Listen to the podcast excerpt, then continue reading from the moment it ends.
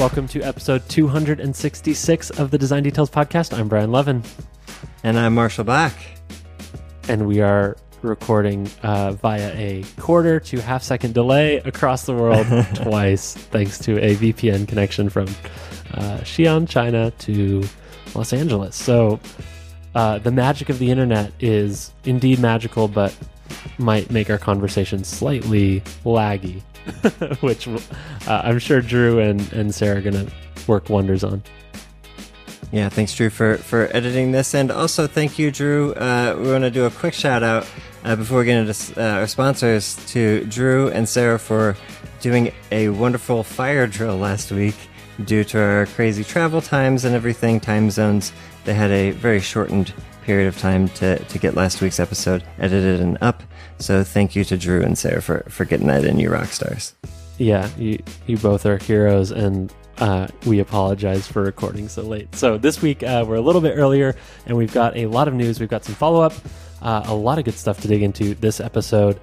This week we have a new sponsor. It's Protopie. Protopie is a prototyping tool that makes it really easy to create high fidelity prototypes for your digital product. Uh, it integrates with Adobe XD and Sketch on Mac, but it also integrates with Adobe XD on Windows, which is awesome for anybody who's ever been really frustrated with the lack of prototyping tools or the lack of integration with Adobe XD on any platform ever. So if you've just been stuck on your Windows machine, you're like, what do I use?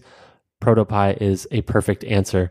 Uh, they've built a really, really awesome set of primitives uh, for building really great interactions for digital products that integrates with your device sensors. So you can load it on your Android or your iPhone f- phone uh, and use the camera, the gyroscope, any of the other sensors on your phone, uh, all without any code. So you can just drag and drop layers, uh, click uh, a properties panel. It looks very similar to Sketch to configure really awesome uh, customizable animations and interactions.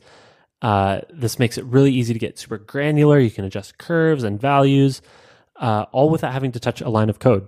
Of course, you can preview all this on your desktop as well, or you can share links to preview it on the web with uh, the ability to share things on the web. They've unlocked some really cool technology that lets you actually share prototypes uh, between two different devices at the same time.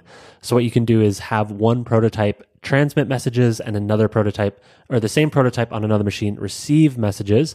Which means you can actually uh, prototype messaging applications. So in their demo, they have someone sending money on Messenger, uh, and in the same prototype on another phone, somebody receives money on Messenger. So this is awesome if you're doing multi-person interactive uh, prototyping, uh, especially for people who are building social applications. You've got to check this out. Uh, they have a special offer just for Design Details listeners as well. It's a 17 day free trial as well as 30% off. You can go to protopie.io. They have an initial trial for seven days. Uh, but if you log in uh, and then use our promo code, you'll get an additional 10 days for free. So 17 total days to give it a try, totally for free. Uh, and if you use the promo code design details when you go to checkout, you're going to get 30% off of a one year license, uh, which will be good until September 30th of 2018. So that promo code is design details, all one word at protopie.io give it a try. This looks like an awesome tool. Uh, Marshall and I have been poking around with it, and the the primitives, the drag and drop, the lack of code, like it all makes a lot of sense. Uh, and the examples of things that people have built with Protopie are really awesome. So go to protopie.io and use the promo code design details. Thanks so much to Protopie. Thanks, Protopie, and thank you to Asana. Uh, Asana is currently looking for six designers to join them at the company, which is, according to a Great Place to Work, a great place to work. Uh, 99%, 99% across the board. Uh, pretty, pretty, uh, amazing place to work, it seems. Uh, and I know that the product that they make is amazing. Asana is a, a, tool to make working easier. It helps you coordinate with uh, uh, cross-functionally with the other people in your organization. It has Gantt charts and a Kanban tool and everything. But they're looking for six people to come join them in San Francisco, and they're going to be traveling around the country to two cities, uh, Chicago in October and Austin in uh, November for a few days each. So if you are a product designer or a design manager, they are willing to fly you out to Chicago or Austin if you don't live nearby. But if you live nearby, stop by. Both are awesome cities to check out in their own right, but they'll be in each city for three to four days and doing shortened interviews. So if if you're successful in nailing that interview and getting the job, they'll pay for you and support you to relocate out to San Francisco and start working closely with their teams. Uh, you can find out more at asana.design. At the top, there's a, a couple links there, and you can click on the respective uh, titles for which type of design person you are. You should also check out, uh, there's a ton of other links on asana.design. So there's actually links to all their blog posts talking about the thing that they're building and the way their design team is uh, working together, their thought process, like lessons that they've learned building design systems. So there's a ton of content there to read, anyways, uh, whether or not you're looking for a new job. So thank you to Asana Design, and uh, let's get into this episode, Bry Boy. All right. So I, I have a couple follow up notes. Uh, so last episode in our special travel edition of Design Details, uh, Marshall talked about the tactile pavement in Tokyo. And as soon as we finished recording that episode and I walked out the door of our hotel, lo and behold, all across Beijing, and now I'm in Xi'an. Uh, lo and behold, tactile pavement everywhere. Uh, I love it. Somehow I just didn't register in my head. I was like, these bumps and yellow tiles don't mean anything. I just didn't process it. Uh, but yeah, they're everywhere. So the tactile pavement, maybe it's just uh, I wonder what other Asian countries uh, have this, but yeah, I, I opened your eyes to it. You you were blind before, and now you see. Now I see, thanks to the power of design. Wah, wah, wah, wah. So yeah, that's really cool. I, I don't know what other.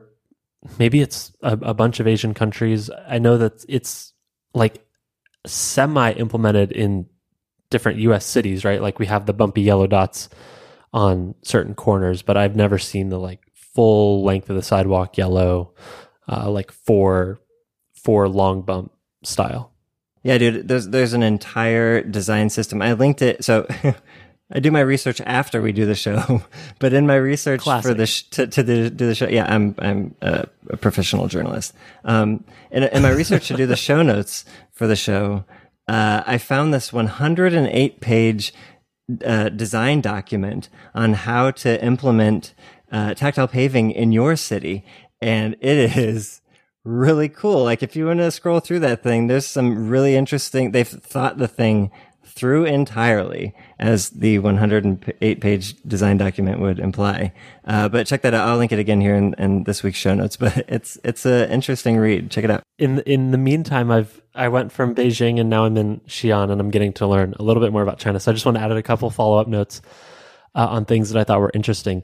So uh, the first is they use face recognition everywhere here, uh, especially for uh, safety and security. So anytime you check in at a hotel, they'll have face recognition at the hotel, um, and that's all linked. Up. So they to, scan you when you first come in, and then they Yeah, just check so when it you every check time you in, come you back. like hand them your ID, Uh-huh. and they'll scan it, but then they'll also face rec you, uh, and that all is tied into central databases. So they, you know, and and CCTV and like wherever all all those They're tracking you now. man. cameras spread around the city. Yeah, so it, it tracks you, and uh, You, you can't murder anyone. that's a pretty now. interesting. They got you. Yeah. They got You're in the system There's now, actually Brian. a, there's a case on on the TV yesterday. Like uh, the cameras captured one of the first cases of a self defense murder, and we have 12 angles of it because there's cameras everywhere. Um, so uh, we were watching that on TV yesterday and Mm-hmm. Talking about it. Uh, yeah, so there's cameras everywhere uh, using face rec. So all that ties into a, a sort of a central identification system. Which uh, the other note here I thought was really interesting is emails are not really standard here in China, whereas in the U.S. they certainly are. Like if you interact with the government, you're interacting via email most likely, or if you're signing up for a, a government website, you're entering your email address. Here, it's not the same. It's basically a phone number driven society, which is awesome. I think that's that's really the way of the future. Is if you have a phone number, you can connect to the system. Uh, you use the phone number to buy things. You use the phone number to connect to Wi-Fi, which uh, is a much more logical thing, especially for people who are coming onto the internet for the first time. Email is sort of an antiquated way of communicating versus like modern messaging apps. Email is just so big for us because that's like the way we grew up on the internet. Is like there was email first, then messaging apps. But here, if you're coming online for the first time, it's like why would you just skip the whole email step? Uh, so that's really cool. And then the last small note, which I thought was interesting, is uh, the way that they're trying to address traffic in certain provinces is basically the last number of your license plate. If it's even or odd, it determines the days you're allowed to drive your car. Yeah, that's smart. So I think it's Monday. It's like Monday, Wednesday, Friday. If the last number of your license plate is even, you can drive, or, or something like that. It's great because it's anti-discriminatory. Anti-discriminatory. Very frustrating, I assume, for many situations where people need to get from A to B. But there's great public transport here, so maybe it doesn't matter too much. Yeah, wow. Yeah, but I mean, talk about a, a truly democratic way of doing it. It's like, Yeah. yeah, hmm. Interesting. Design solutions. Design details. Design solutions. Let's pick even, odd, win, lose, heads, tails. That's easy. Yeah, it let's done. ruin half of the country's day every every other day. Yeah, I wouldn't be that extreme because there's a million other super, really great uh, transportation options here. There's like the shared just bikes everywhere, really good public transport. So uh, it doesn't seem like that big of a, a loss. Uh, I, I had a, another observation real quick because I don't want to go too long in this follow up stuff. But uh, one thing I wanted to point out that is one of my favorite things in Japan is Ichiran Ramen. It is my favorite ramen place. I look forward to it. It is worth a trip to Japan alone. It's the best Hakata noodle noodle style, like really thin noodles and a, a pork based broth, I believe, like a, a creamy broth, and it is so good. But the way you order it is totally unique. You essentially put money into a vending machine. It spits out tickets, and when you go into the restaurant, you just give them your tickets. They sit you down in a booth. It's a un- it's an individual booth, kind of like a voting booth, with partitions on either side and a stool. There's a sensor in the stool, so the kitchen knows when you sat down, so they know to come to your little window. Uh, and then they roll up the little window thing. They take your tickets. Um, you fill out a little form that says how spicy you want stuff and how al dente you want your noodles, etc. And uh, a few minutes later, it's like fast food. A few minutes later, your ramen comes out and you eat it, and you can slurp all you want to because you got partitions on either side and can't splash anybody. Uh, and, it, and it keeps you relatively Uh, in in a little bit of privacy. Just look at your phone or whatever. I think it was made for. I don't know if this was actually what it was for, but it certainly works for people who are introverts or just want to like catch up on the news while they're eating or something. Like, here, just let me. Yeah, I can't talk while while I'm trying to eat, but I can't read my phone. So like, let me let me catch up on email. Let me read the news while I'm slipping away at these noodles. And then when I'm done, the sensor knows that I got up and left, so they come and clean out your little stall. And then a stall makes it sound like a, a toilet or something. Let's clean out your little booth and uh, A little toilet stall. and because you already paid at the very beginning and you never even had to t- talk to a person, you just put it into a machine. Everything is really fast, really efficient, and you can eat lunch in like 30 minutes. It's awesome. Marshall's Dreamscape. You didn't have to talk to a person. hmm How did you know? Oh boy. yeah. I ate there five times this trip, which is actually lower Oh than I expected it to be because like I would eat it basically every meal if I could, but I, I branched out this time and ate a bunch of different stuff. But yeah, Oh, it- it's so a, adventurous. I, I wish we had these places here in the states. Like I, I would like. I think you could. It would be pretty successful in San Francisco. Like people would definitely yeah. go eat at that place. And uh, uh, right around people eat late, but like right around two o'clock, there's a line and it's hard to get in. But it's good, and I wanted to share that with y'all because I thought it was a really interesting user experience. a couple more small points of follow up this week. Uh, so Chris Donor uh, beat us at Ari- Arialvetica, Ariel Vetica, which is a link that we shared a couple episodes ago, where you have to decide uh, based on a image uh, side by side which logo is Arial and which one is Helvetica. And apparently Marshall and I suck, and Chris Donor is the best. So Well, we suck by by single units of measure. You got an 18 out of 20. I got a 19 out of 20, and he got a 20 out of 20. So we're proud of you. I think a lot of other people beat us too, but uh, yeah, Chris, oh, I'm sure. I'm sure. Chris was so bold as to share with us. Thank you, Chris. yeah, respect. Uh, so last week we talked about the iPhone event and Apple Watch mostly, but we uh, were a little critical of the iPhone naming convention. And one thing that I was thinking about in retrospect is something that I really try to do and something that's hard to do is bite my tongue. And if I don't have anything nice to say, don't say anything at all. I don't know if that's how you were raised, but that's definitely how I was raised. And when I listen back to episodes doing show notes, I hear myself talk and, and say, not such glowing things about uh, other products that people worked really hard on. And I, I, I wanted to to bring up and maybe have a little conversation with Brian about like where the line is for like criticism versus being too harsh on on someone else's blood, sweat, and tears. You know, I think it's especially hard when you know some of the people there.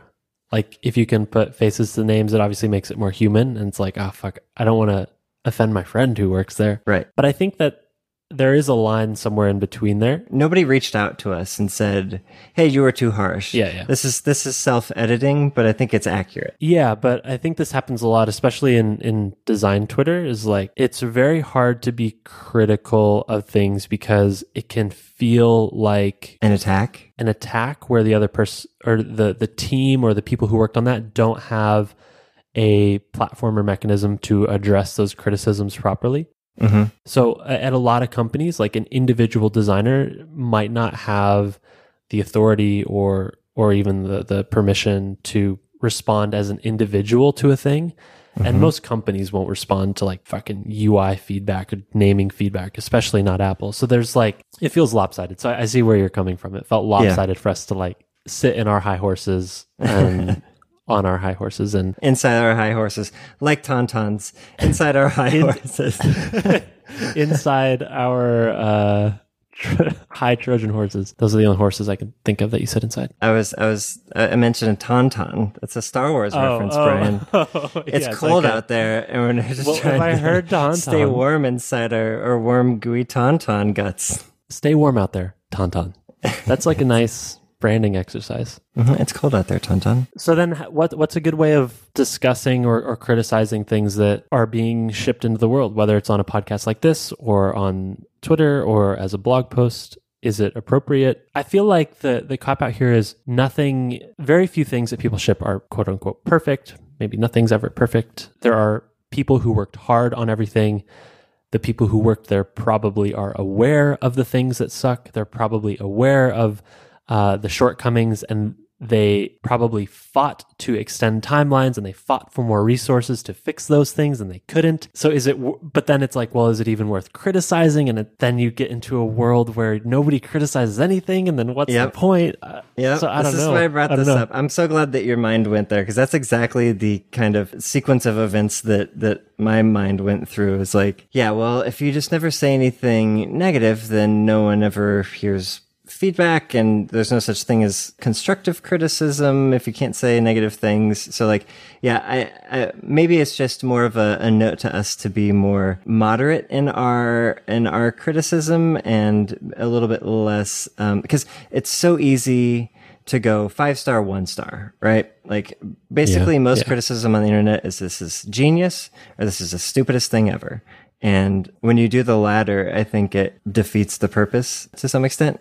So uh, I would challenge us in the future to be a little bit more thoughtful with our criticism. Not to say that we won't criticize things, but um, and and I would encourage everyone out there to realize that, uh, like Brian was saying, battles get fought behind closed doors, and something sometimes things happen that aren't the ideal, but it's what could ship, and that's what that's the best outcome possible, uh, even though it's not perfect, and nothing is perfect. I know for certain that I'm never happy with anything I ever do. So um, perfection is impossible, but um, you get as good as you can to make sure that something gets out the door. Yeah, there is just a ton of nuance there of like how to even like do I have to hem and haw and contextualize every single time I I want to criticize something? Like before I criticize anything, I have to say I know people work there really hard. I know that there's battles Yep. fought, but X Y Z.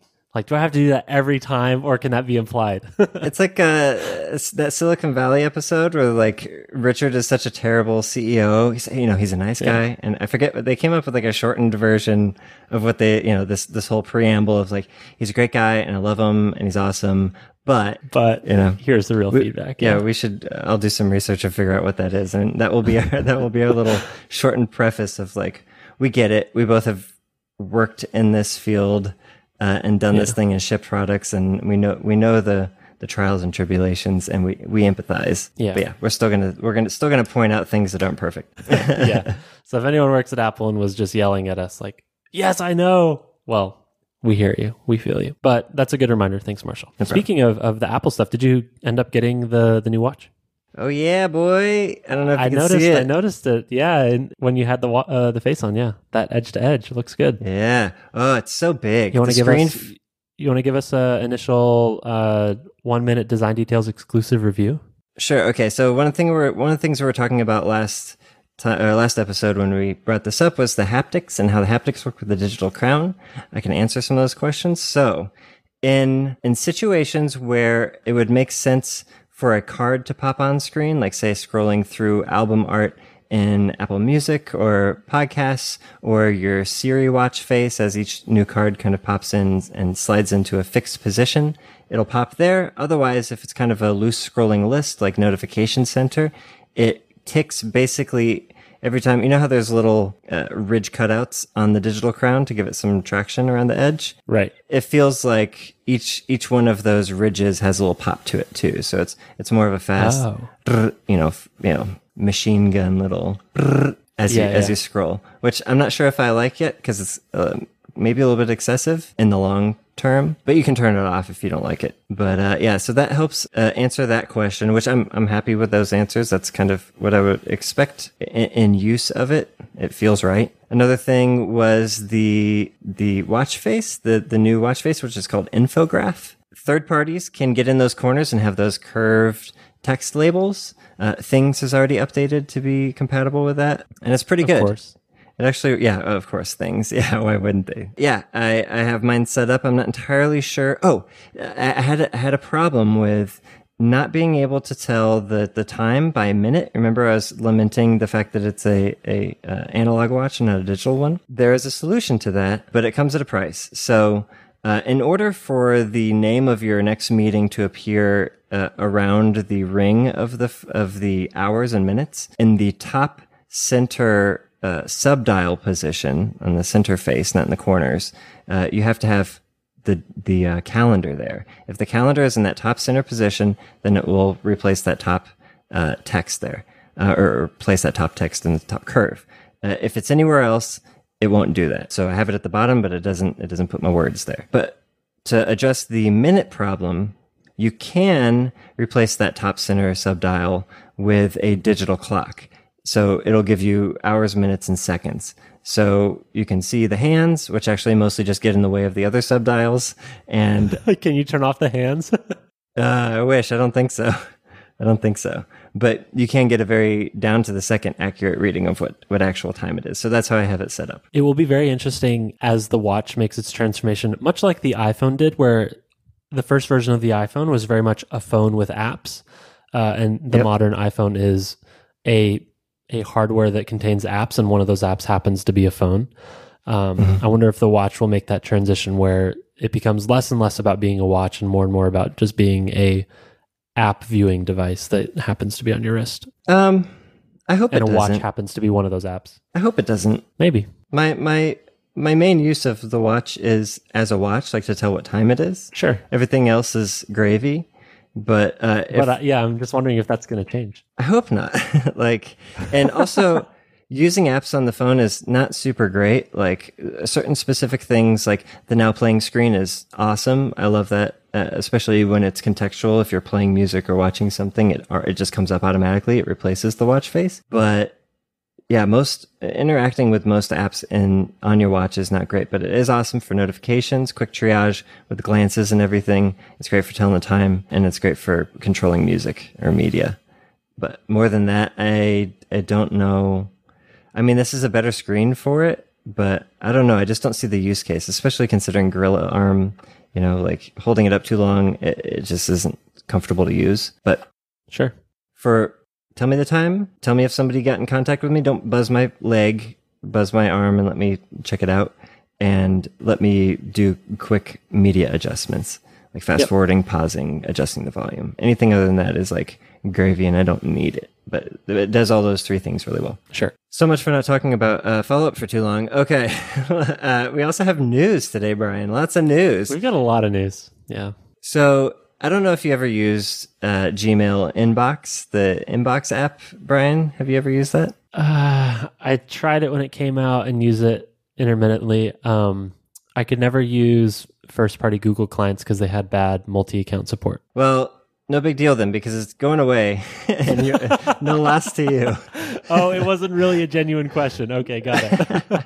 no, it was. I was going to ask your Second- opinion about it if you'd ever used it, but you haven't. So, I see. um, well, I, I used it in addition well, to. actually, I, I do have an opinion on Inbox going away, though. I think it's sad Okay, because okay. uh, I know it was an innovative tool, and a lot of people used it. It was like the playground for how can we make Gmail better, Yep. and now it's it's going away. Which what does that imply? Like, what what can we learn from Inbox shutting down? Well, the a lot. It seems like, and I, I don't know anybody working on the team or any any inside information, but with the newest Gmail update, uh, it seems like a lot of the uh, features from Inbox have been brought back in to Gmail, and uh, where, where uh, there are a lot more users, one assumes, so they can affect a lot more people. Those those cool new features, and well, one of the things I wanted to talk about was the difference of using Inbox in Gmail as far as triage goes.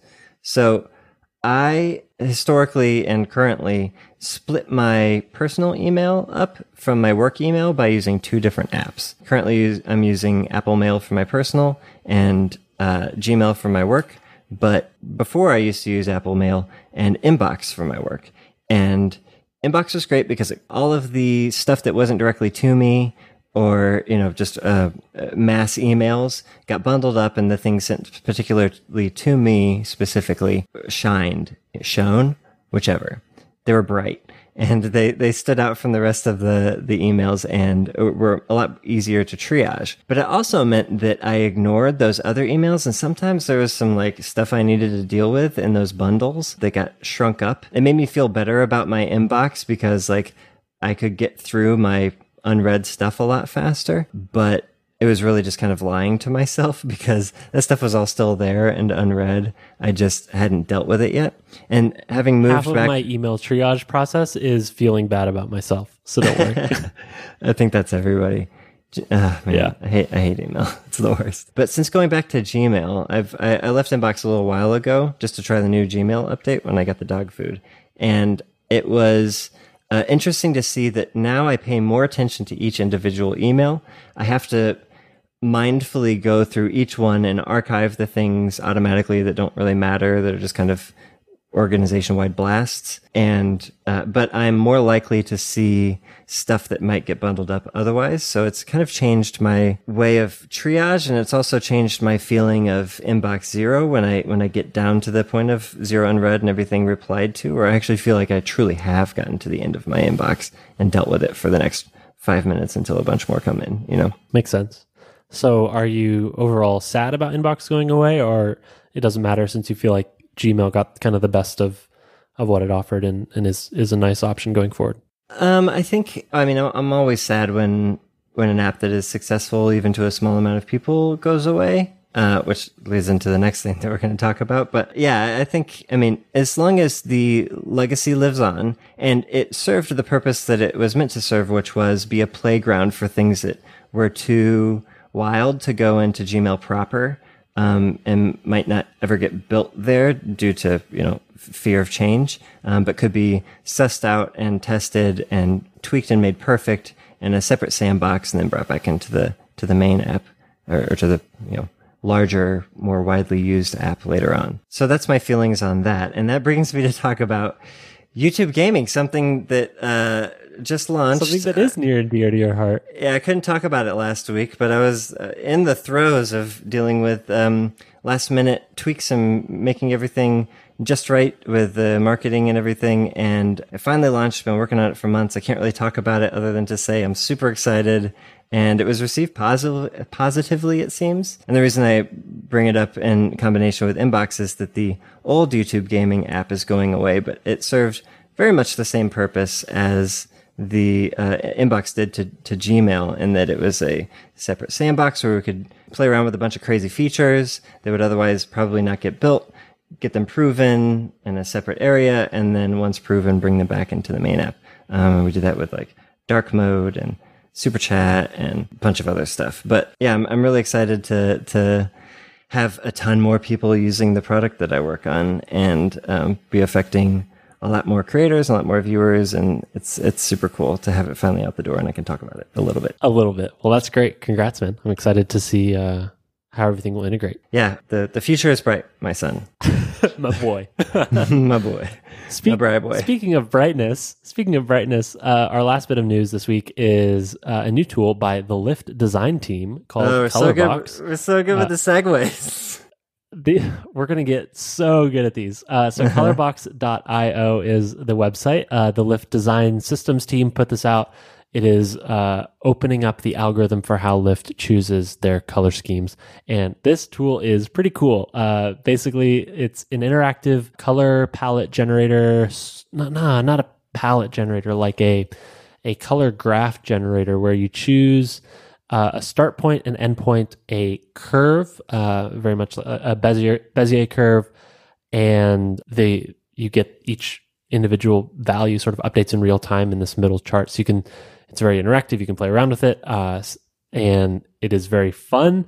Uh, mathematical. So for all you color nerds, there's a lot of math going on behind the- scenes here, which will probably be fun to poke around with. But you can adjust everything like luminosity, uh, saturation, hue, the number of steps you want in between the start and the end colors. Yeah, color nerds, you're gonna love this. Uh, it's it's really cool, and and they do some nice contextual stuff like changing the text color on different backgrounds based on some heuristic. I'm not sure exactly how they know when to switch dark text and light text based on the background, but uh, they do some intelligent things like that, which is nice. This is crazy. Yeah, you can change the curve and everything. I imagine if you're coming up with a new color palette for, for a brand or something that you're kind of just starting from scratch, this would be a really interesting tool to play around with and mess with around around with a lot of wildly different stuff super fast. Cool. So you can check that out. That's at colorbox.io. And this is one of the first things I've seen from the Lyft team. So like publicly sort of like accessible tool. So good job Lyft and, and the team that worked on this. All right, Marshall. So we have a last bit of news, which is also kind of uh, going to fit into a new segment, uh, which we'll call tool review, where we talk about some of the, the latest and greatest happening in design tooling.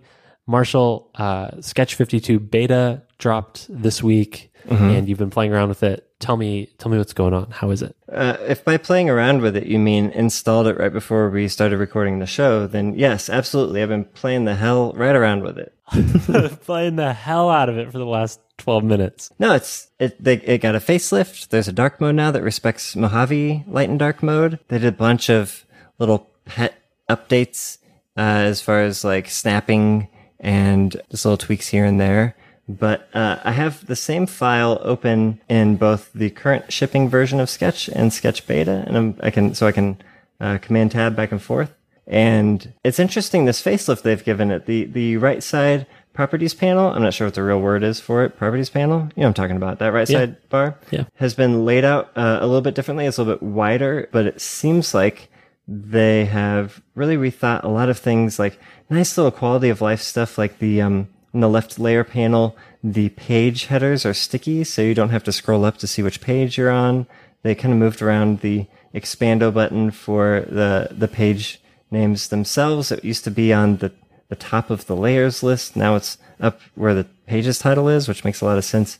They took the color away from the tool, uh, the yeah, the toolbar icons, and gave them a little button for each one, which is a little bit more consistent with Mac OS in general. But I'm not sure how I feel about the removal of the color, since I use that kind of as a, a an Yeah. eye guide to to find the particular boolean I was looking for. It's probably shortcuts I could figure out, but and that's another thing is they've allowed nested booleans now, so uh, you can have multiple booleans nested in a combined shape, uh, which makes doing icons and glyphs so much easier. It seems Yeah. a lot more things are going to be possible uh, than were before. Uh, I don't know if you ever played around with trying to make glyphs in Sketch, but it it was hard. Oh, I did. Yeah, It was hard. yeah. It's been it's been difficult. You learn you learn little tricks and and things, but yeah, nothing nothing beats it just being fully featured. Yeah, yeah. So people, you can try the Sketch 52 beta today, right? It's on their, their beta website. Yeah, yeah. As long as you own Sketch, you can download the beta. I love I love quality of life updates in general. Mm-hmm. Like it doesn't need to be a huge new feature for me to get me excited. Like quality of life stuff that makes the day-to-day things that you do a million times and take a quarter of a second a little bit better. That feels super, super good. So sounds like Sketch is addressing a lot of that. Yeah, there's a there's a video I can link to in the show notes that kind of shows how snapping works now, or maybe it was a gift that I saw. But previously, if you tried to drag something around and have it snap to stuff, it would snap to anything in the canvas wherever it happened to be, which means you could be snapping to something a mile away and not know it, even though you're trying to get right next to the, you know, something to snap right next to it. That was English, I guess. And now it respects your viewport, viewport. So when you drag something around, it will only snap to things that you can actually see inside the window, which makes a ton of sense. I don't know if I would have thought of that, Right. but uh, now that it's there, you can actually control exactly what you want to snap to just by what's visible on screen. Makes sense. Makes a ton of sense. So you mentioned earlier that this is not a, a big feature update, and uh, it's mostly more of a quality of life improvement update. But I would argue that actually it is uh, pretty big. This, I mean, there's dark mode, uh, which is pretty huge. They had to redo everything, or at least respec everything to work in a dark mode. Which, as someone who uh, works on an app that has a dark mode, it's not. It's nice not to have a very bright screen uh, when I'm working on very dark images because those mocks can can lose their fidelity when when the surrounding screen is white. So having a dark mode that isn't a, a paid plugin is is nice for the entire community, anybody who uses it. So I'm looking forward to that, which is a huge update, but also the UI design of the app in general. Like this is an app that UI designers use to design UIs and they redesigned the UI of it. that's, that's no small feat, especially considering what we were talking about earlier as far as one star, five star reviews when it comes to designers, uh, critiquing other design work. Um, I imagine there were some sweaty brows before this thing launched, uh, hoping that everybody liked it because that's a big change to make. So if you want to check out all these new features uh, and see what all we've been talking about, Sketch Beta, I believe, is available to anybody who already owns the app. So you can just download it now. And uh, yeah, lots of quality of life improvements and that dark mode though. That dark mode, though, you know what? It, uh, so there was a thread on Spectrum a long time ago where someone asked if Sketch was going to have a dark mode, and uh, this was before they'd said they were going to work on it. And someone started just hacking together a plugin that modified the Sketch UI, and they custom made their own dark modes. I think actually, if you Google like Sketch It's called Midnight. Yeah, yeah, yeah. So if you, yeah, so this is like a huge thread on on Spectrum. You might not have been able to hear it, but I mentioned it earlier. Oh no. Okay. yeah. Well, anyways, okay. that was a Ping- cool Pings story. are hard. And now I can't Google anything because I turned my VPN off. God damn it! I am Googleless for the remainder of the episode. This is great. You know, stay on the road, Brian. This is this is working out really well. Thanks everyone for putting up with our our remote podcasts. Uh, Sketch Beta sounds great, and we'll have a link to that in the show notes. All right, Marshall, uh, tell me about something cool you found this week. okay. Uh, so are are you aware of this thing called Reddit, Brian? Read it? Huh? Mhm. Tell me Yes. more. are you gonna start singing? no. Okay. I will never sing on this podcast yeah. for for fear of blackmail. Yeah. Same. I whistled. That's about as far as I'll go. Yeah. So I use I don't I don't use the default Reddit app like the the, the main Reddit app on my iPhone. I use a third party app called Apollo. I don't know if you've heard of it. Uh, it's ApolloApp.io, but it's made by one dude, and I think it is far superior to the default app.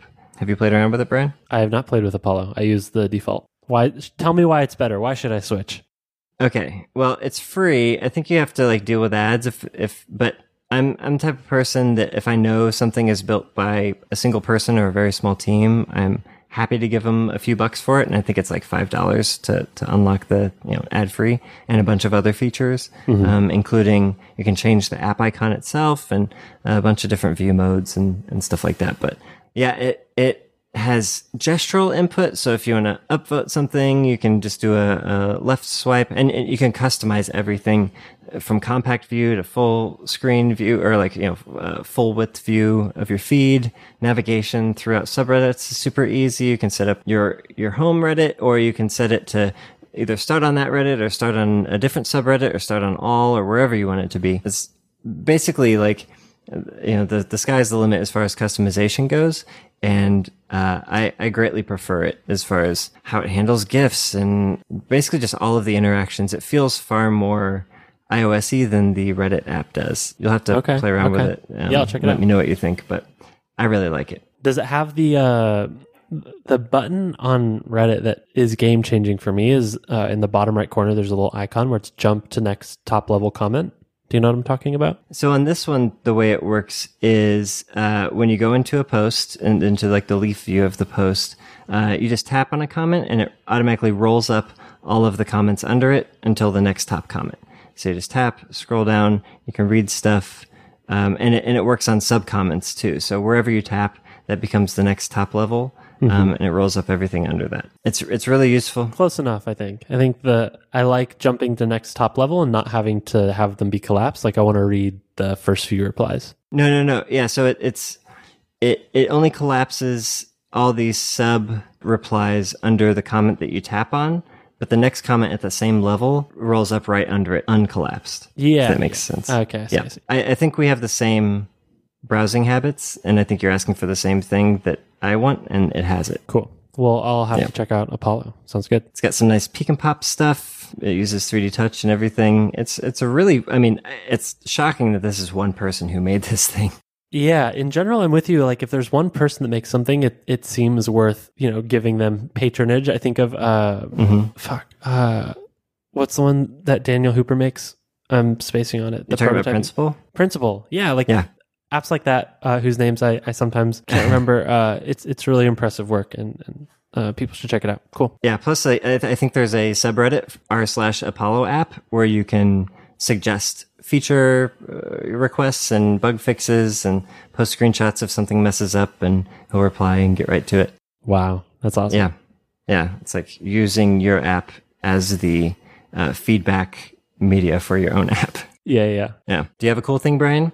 Yeah, mine's not technology related, but it's a cool thing nonetheless. Uh, so this week uh, we're in Xi'an, which is in central China, and uh, I got to visit the Terracotta Warriors, Terracotta Army. Sorry, they're warriors within the army. So for people who don't know, this is one of the eight wonders of the world, and the Terracotta Army is an underground assembly of three pits containing more than 8,000 soldiers, 130 chariots, 520 horses, 150 cavalry horses, all made out of, they're all sculptures of made from terracotta, which is a type of earthenware. It's a clay based uh, or ceramic. It's a ceramic. So there are these basically life size, thousands and thousands of life size soldiers in these three pits that was constructed to guard the emperor's tomb. Uh, it's a really, really fascinating site, and the way it was built uh, is morbid. Basically, the emperor had so much power at the time. He got over 700,000 workers to spend years building these. I think it took like 30 something years. I'm kind of skimming uh, and trying to remember what we learned when we were going through the the site. But more than 700,000 workers worked on this and at the end when they were done, the emperor didn't want anyone to know where the where he was going to be buried. So he had them Oh, no. build their own graves. So they basically built Oh, the wall no. around themselves and they all Uh, died. So It's it's one cool thing, not one dark thing, Brian. Jesus, that's Yeah. terrifying. it's dark, terrifying, but fascinating nonetheless. I think fascinating historically that one person could have Yeah. all this power. You know, no one man should have all this power, as, Mhm. as uh, Kanye West once wisely As said. the great Kanye West, the late great Yes. Kanye West. Uh, is he dead? No, but you know, someday he will be. but yeah, yeah, just just fascinating, and and every single soldier is unique. This wasn't like they built one mold and then built eight thousand soldiers. Every single one is unique. They have different hair, eyes, faces, noses, mouth, uh, slightly different clothes, different hands, like. Uh, the fingernails are all so detailed, like every detail is there. Uh, so you can get why it would take so many people so long to build this, to build this. And it was discovered by a farmer like 50 years ago. Some farmer was digging a well, and this guy's still alive. So he kind of hangs out at the museum where the army Mhm. is and will just like talk to guests and be like, hey, what's up? Yeah, I discovered this on my farm. So Ah. it, it's a fascinating project and is worth reading up on. Uh, and it's over 2,000 years old. So the fact that this stuff exists and was built so long ago is a testament to. First of all, I'm like, how how did someone organize 700,000 people 2,000 years ago with no internet? Yeah, just Just logistically, that's kind of a nightmare alone. it- yeah, it it bends the brain. So that's my cool thing for the week. Not technology related, but cool nonetheless. Yeah, I guess so. God, And dark. I'm weirded out now, Brian. And dark, yes. Way to make it Sorry. weird. no, that's cool. That's that's really interesting to learn about. Sometimes history, uh, history is always good to know, and sometimes it's not exactly flattering. Yes, so indeed. uh, this would be an example of that. Well, uh, with that, let's wrap up the episode. Thank you so much to Sarah and Drew, not only for helping us with this episode and making us sound smarter than we are, but also for the fire drill last week uh, as we rushed out last week's episode while Marshall and I were traveling. So thank you, Sarah and Drew. Of course, thank you to our sponsors, ProtoPie and Asana, for making this episode possible. ProtoPie is a prototyping tool that makes it easy to build intuitive, high fidelity prototypes that run on your device. They are shareable on the web. Uh, you should go and try it today at protopie.io. That's proto P I E, like prototyping, easy as pie. Protopie.io. go check them out and uh, give it a try. If you are looking for a new prototyping tool or just want something that's a little more intuitive, it doesn't need code, uh, this seems right up your alley. So thank you to Protopie. And thank you to Asana Design. As we mentioned before, they are trying to hire some folks. So if you are a product designer or a design manager and interested in working at Asana, uh, they are going to be in Chicago in October from the 23rd to the 26th, and Austin, Texas uh, in November from the 6th to the 9th, doing interviews. And uh, if you are so lucky as to land one of those gigs, they will fly you out to San Francisco and you can start working with them at their company. So check that out. That's asana.design, and the links are at the top of the page uh, for product designers and design managers. Thank you to Asana. Before we go, be sure to follow us on Twitter. We're at Design Details FM, or you can join our community on Spectrum at spectrum.chat slash specfm.